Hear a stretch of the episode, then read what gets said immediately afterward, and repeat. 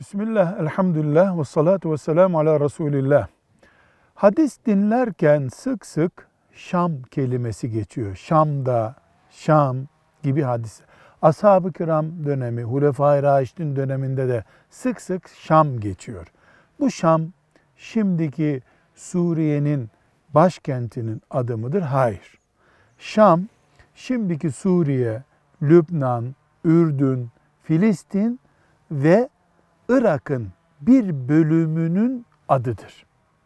Yani Şam hadis-i şeriflerde çok geçer, sahih hadis-i şeriflerde geçer.